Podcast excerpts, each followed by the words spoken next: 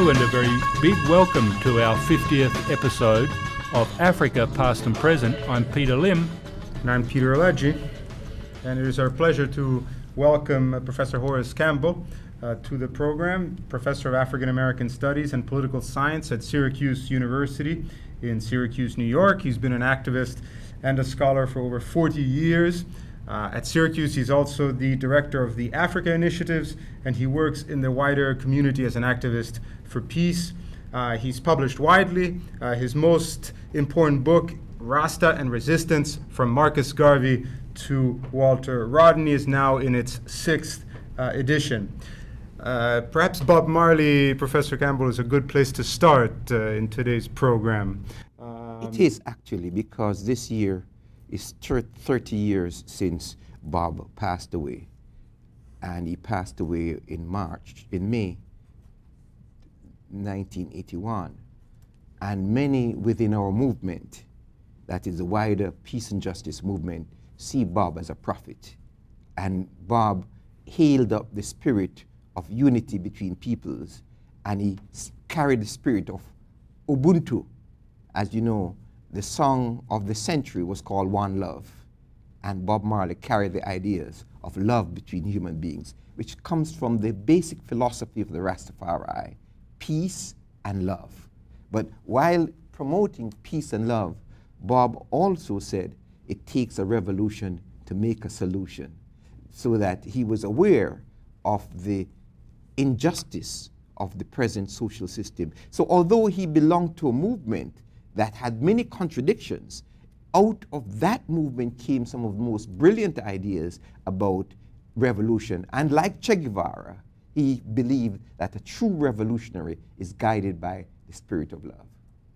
And the winds of revolution have been blowing uh, across North Africa and maybe across the Sahara. Our last episode focused on the revolutionary changes in Tunisia, uh, Libya, and, and Egypt. And um, we thought perhaps we could uh, start by talking about these reverberations uh, and, and also perhaps the, the approach of the African Union, the AU, or, or what its approach might be in the future. In other words, what do these uh, revolutionary changes in North Africa and the Middle East mean to Africans? Well, thank you very much. As we started out with Bob Marley, and Bob Marley was a transnational figure in fact that if you go to Japan or Malaysia or India or Russia, people love Bob Marley. And so the ideas of, of revolution are transnational ideas. But what we have seen since January 2001 is the change of a lifetime. What we've seen since January 2001 is that we've had the movement of human beings in Africa want to change the social system under which they live. The most dramatic event was that of Mohamed Bouazizi in Tunisia, this young person who sacrificed himself to be able to make a statement about the inability of the social system to give meaning to the lives of young people. Here is someone who's been to school, working as a vegetable seller and fruit seller, with the police harassing him. And yet, his cohorts, after he was buried, mobilized with a new form of mobilization, new energy in the revolutionary process. So the question we have to ask what are the objective conditions in Tunisia and Egypt that gave rise to the revolution? And what were the actual forms of organization and mobilization that made these revolutions successful? If we ask those two questions, then we will begin to have an, an answer to see why the revolution is spreading across from Tunisia to Egypt to Libya, Morocco, Algeria, right across to Yemen, Saudi Arabia, Bahrain, Jordan, Syria, and in Africa, um, Djibouti, Swaziland, uh, Cameroon, Gabon. In other words, in all parts of Africa and the Middle East, we now have an intersection of the pan Arab and pan African revolution, the confluence of these two tendencies in international politics has unearthed the creativity of peoples whose energies have been bottled up by dictators for over 50 years. So the creativity and energy that we saw from Mohamed um, Bouazizi, we saw it reproduced with Asma Mahfouz in Egypt. And here we saw, in the case of Egypt, um, new ideas, new forms of organization, and new principles of revolution. We saw how democratization processes really work in the midst of revolution, how the young people who formed the April 6 movement were able to bring new ideas to the table. I need to mention five that has been mentioned by Egyptian scholars. First, the confidence of the people that they could take on the regime and defeat the regime. Secondly, the centrality of the youth in mobilizing. Third, the centrality of women. Fourth, the transcending of sectarian issues so that questions of religion between Muslims and Christians did not divide them.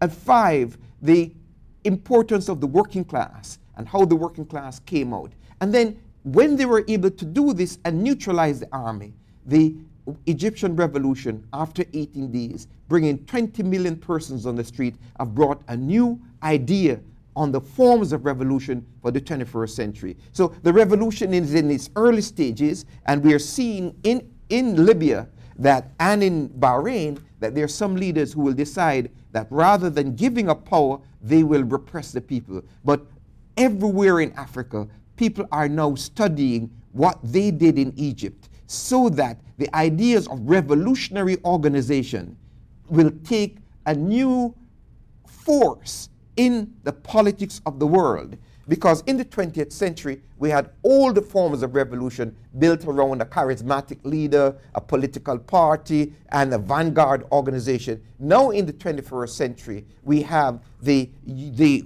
forms of literacy of the young people who are turning the social media into instruments of communication and inspiration. And this is spreading like wildfire. This revolution, not even Gaddafi can stop this revolution by using violence against the people in Libya. Speaking of Gaddafi, of course, the Libyan situation uh, is turning out to be quite different from the Egyptian revolution we witnessed uh, uh, just a few weeks ago, right? I mean, first and foremost, you have uh, the use of violence against civilians on the part of the uh, regime in question. Uh, on the other hand, you have military bombings on the part of the US led Western uh, coalition under the authority of uh, the recent United Nations Security Council Resolution 1973 uh, that establishes the no fly zone over Libya. Uh, this has changed the, the dynamics and the equations ra- radically, I would, I would argue. you recently published a piece in Pambazuka News online in which you opposed both Gaddafi uh, violence as well as foreign intervention in Libya. Uh, tell us a little bit about your position. Can you explain it for us, please? Well, if the Egyptian revolution is at the intersection of the Pan African and Pan Arab revolution, then all across Africa and across the Middle East, this revolution will displace old forms of imperial domination, old forms of plunder, and old forms of division. So the Western world that backed up these dictators, Ben Ali was backed up by Western European and, and, and United States, so did Mubarak.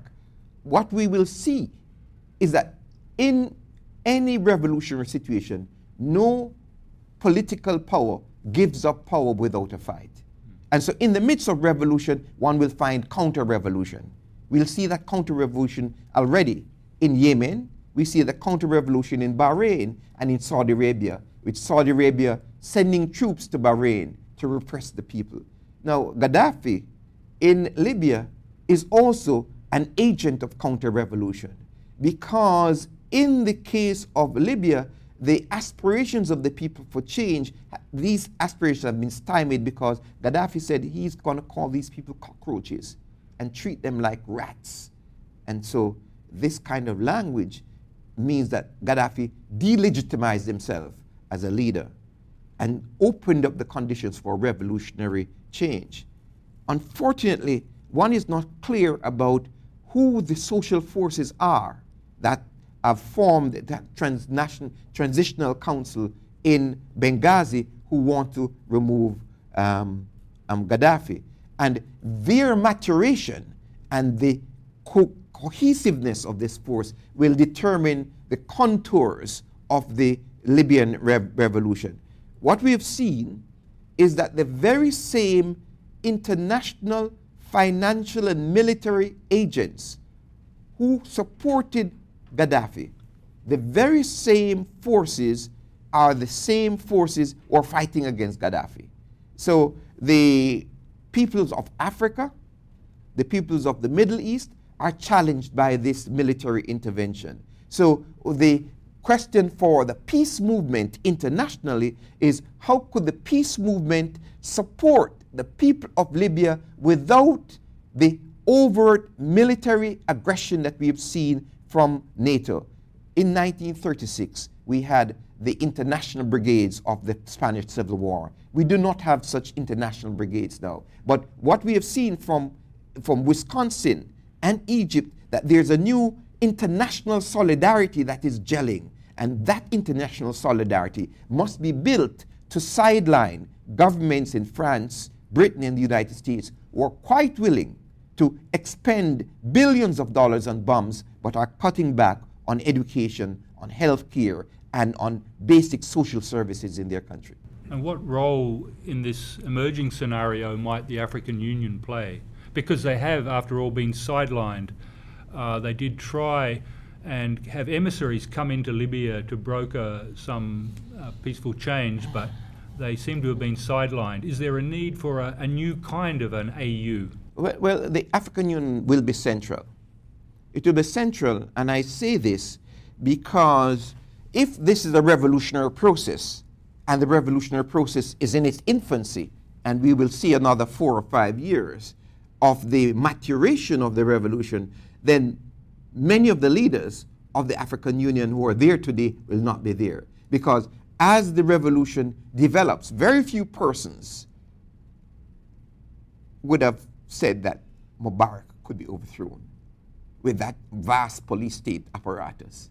So as the revolution develops in Africa, the African Union could take shape by removing the dictators that now represent themselves as revolutionaries, such as Meles Zenawi in Ethiopia, such as Robert Mugabe in Zimbabwe, Yoweri Museveni in um, Uganda. So the, the, the revolutionary moment that we're seeing in North Africa and in Africa is at the same time a moment to energize the young people in Africa that they must take a stand against people like Robert Mugabe and Meles Zenawi. So, in that sense, the African Union will be relevant. But at the moment when we're speaking on, Mar- on March 25th, um, 2011, the African Union cannot play a role because it's basically a club for dictators. They've just demonstrated their orientation by electing to be the chairperson, the president of Equatorial Guinea. So um, that tells us what kind of African Union there is. A dictator. Uh, a dictator. Yeah. But we have to be very careful that we do not throw out and throw away the African Union because of these forces, because the African Union comes from a deep yearning of the African people from the time of Marcus Garvey through um, Kwame Nkrumah. And it's Bob Marley again who sang the anthem of the African unity when he sang that Africans should unite. So this is an old principle, and most Africans believe in the unity of Africa. I don't know if you've been to East Africa, but you know the Maasai, they do not believe in the border between Kenya and Tanzania. Uh, the people who are Yoruba do not believe in the borders between Nigeria and Benin. So all across Africa, we have these borders that are artificial. But the real border that exists in Africa is the border between the super rich and the poor. And what the African Union we're looking for is how to unite the masses of the people against that 1%, like Ben Ali and Mubarak and the Gaddafi family. And beyond the, those borders in Africa, of course, there's the African diaspora, and the African Union's fifth division is the diaspora. And your latest book, uh, Professor Campbell, is about Barack Obama and uh, revolutionary ideas. How does Obama, how does the diaspora fit into these uh, changes, this confluence, as you mentioned, of pan Arab and pan African um, transformations? Um, is Barack Obama being left behind in its wake? Well, I, I, would want to separate Barack Obama from the diaspora because Barack Obama did not represent himself in his campaign as an African. Barack Obama was straddling United States politics. So let us deal with the diaspora first, and then we probably could say a word or two about Barack Obama. The, the diaspora has gained inspiration from what's happened in Egypt and in Tunisia. We have seen that in Latin America, the African Descendants Caucus of Latin America, they have been at the forefront of calling for the United Nations Year of the African Descendants.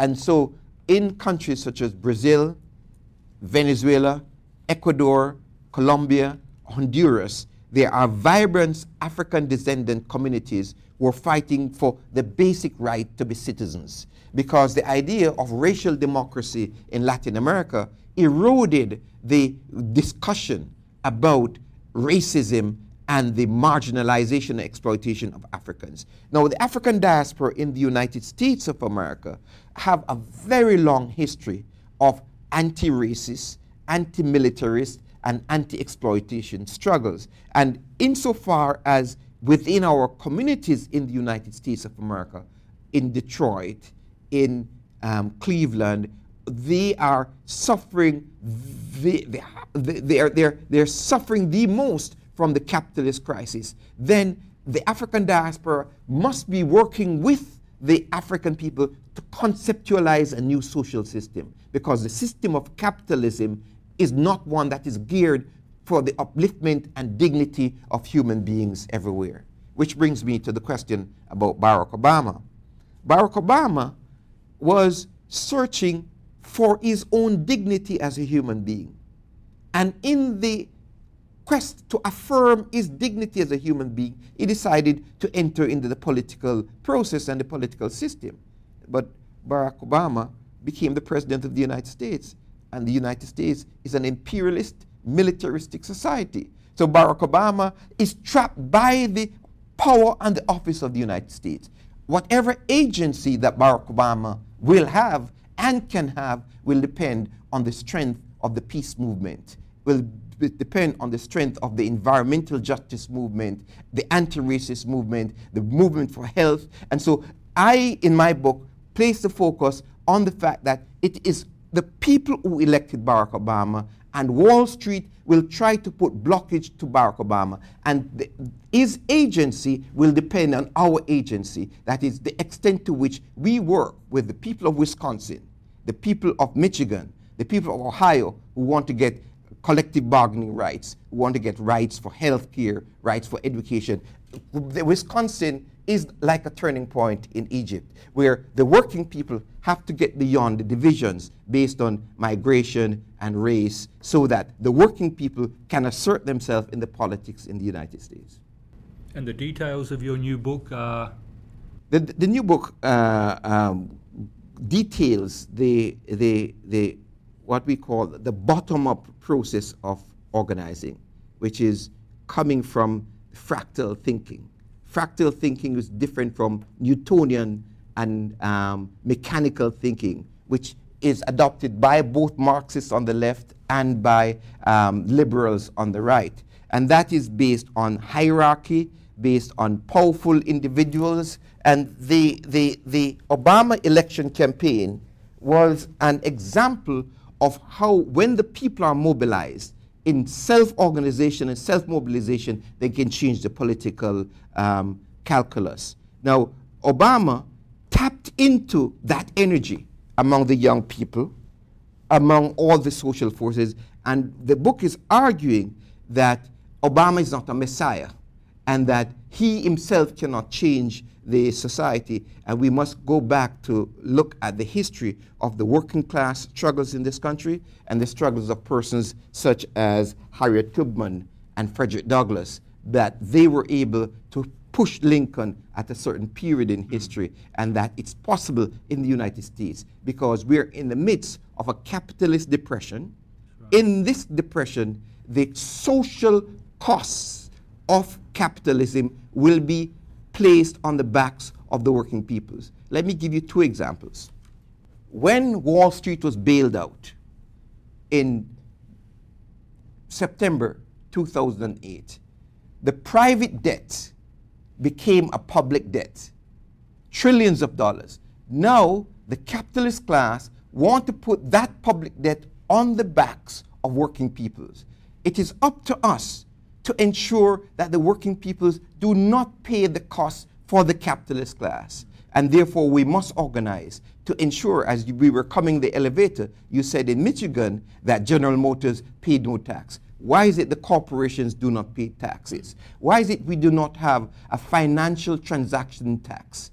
A 1% tax on derivatives could bring in trillions of dollars. So it's not a financial question that we're facing, it's a political question. That's one area where we have to work to shift the political balance. The second area is probably the one that is most urgent, that is cleaning up the environment. That is the cost of the destruction of the natural environment by the, the system of um, fossil fuels is something that will ensure that at the end of the century we will not have a planet. And therefore, the question of repair and reparations requires a new concept of work and a new concept of society. So the book is talking about 21st century politics long beyond the life of Barack Obama. Mm. If we're going to have a planet in the 21st century, then we have to have a revolution to change the social system. And the book is published by? book is published by Pluto Press in London. And the title? The title is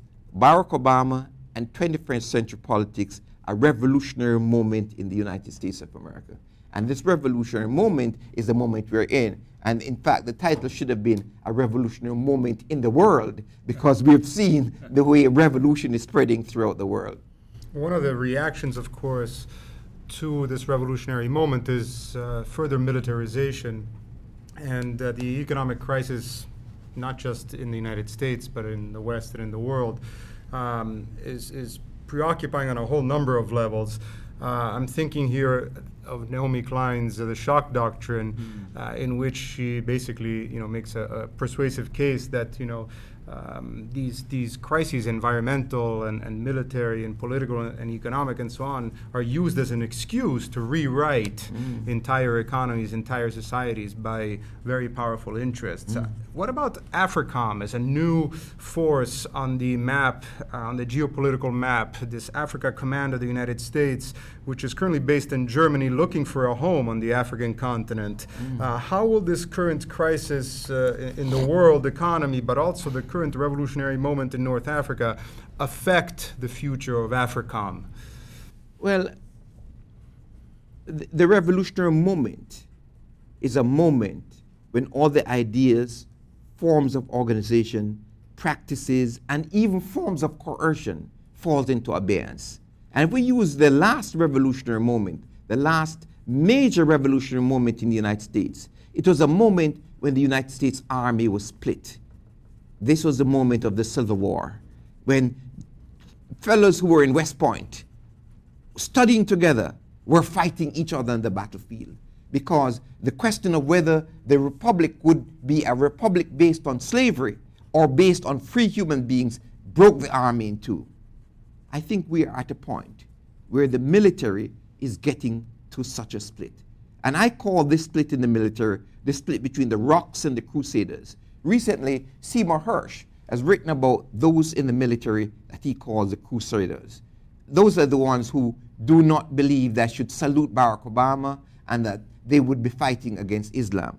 This militarization means that in the military itself, there are sections of the military with an allegiance to capital and to capitalism, and a section of the military who have an allegiance to the Constitution of the United States of America.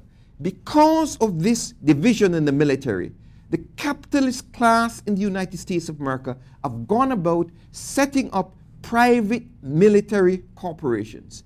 These private military corporations are the preparation for that moment when the United States military will split. Why?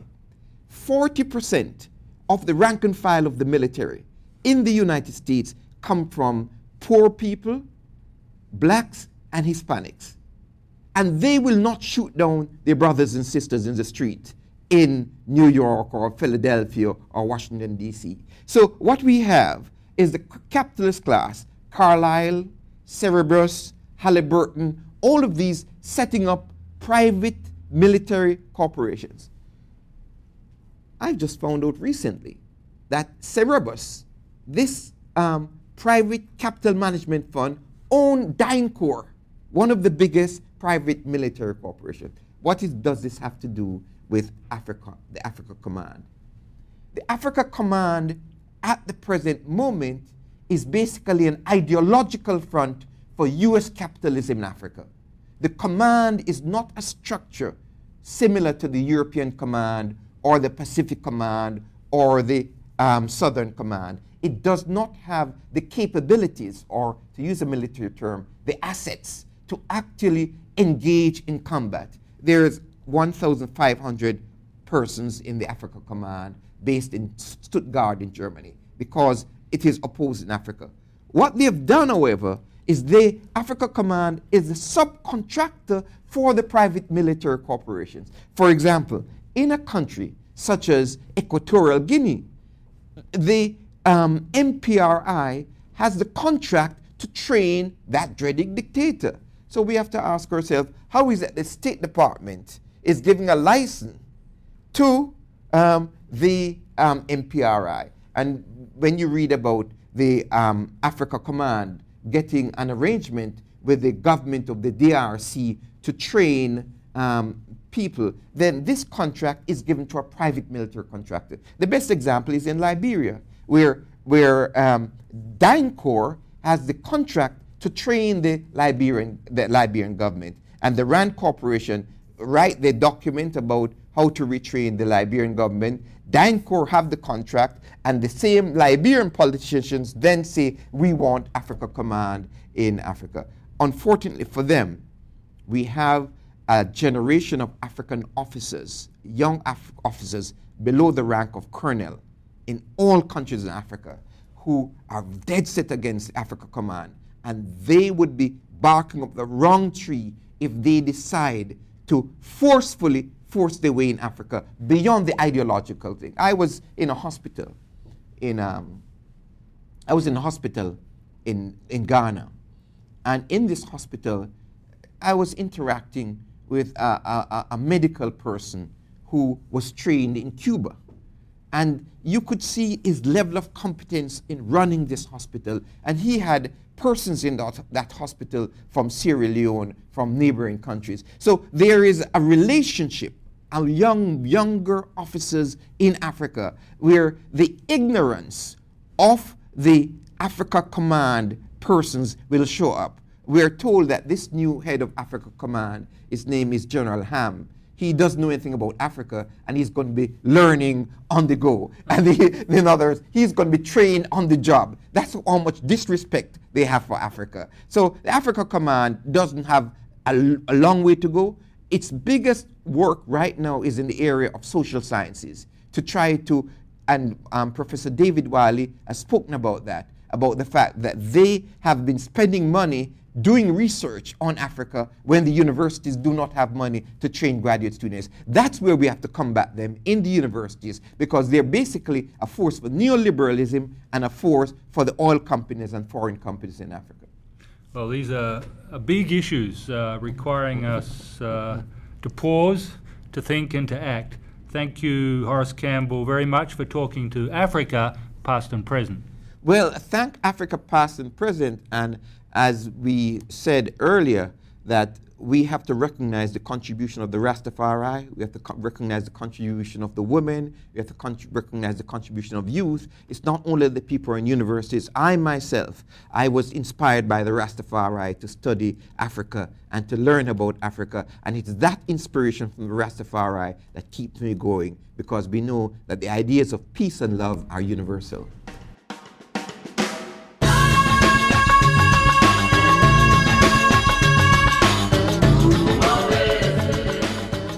Africa Past and Present is produced by Matrix, the Center for Humane Arts, Letters, and Social Sciences Online at Michigan State University. Our producer is Scott Pennington. Technical assistance is provided by Alicia Scheel and the Matrix staff. For more information about this and other episodes, and to subscribe to the podcast, you can visit our website at Afripod, that's A-F-R-I-P-O-D, dot A-O-D-L dot O-R-G. Africa Past and Present is also available on iTunes and other podcatcher sites. To get in touch with us, send us email at africa.podcast at matrix.msu.edu. Thanks for listening.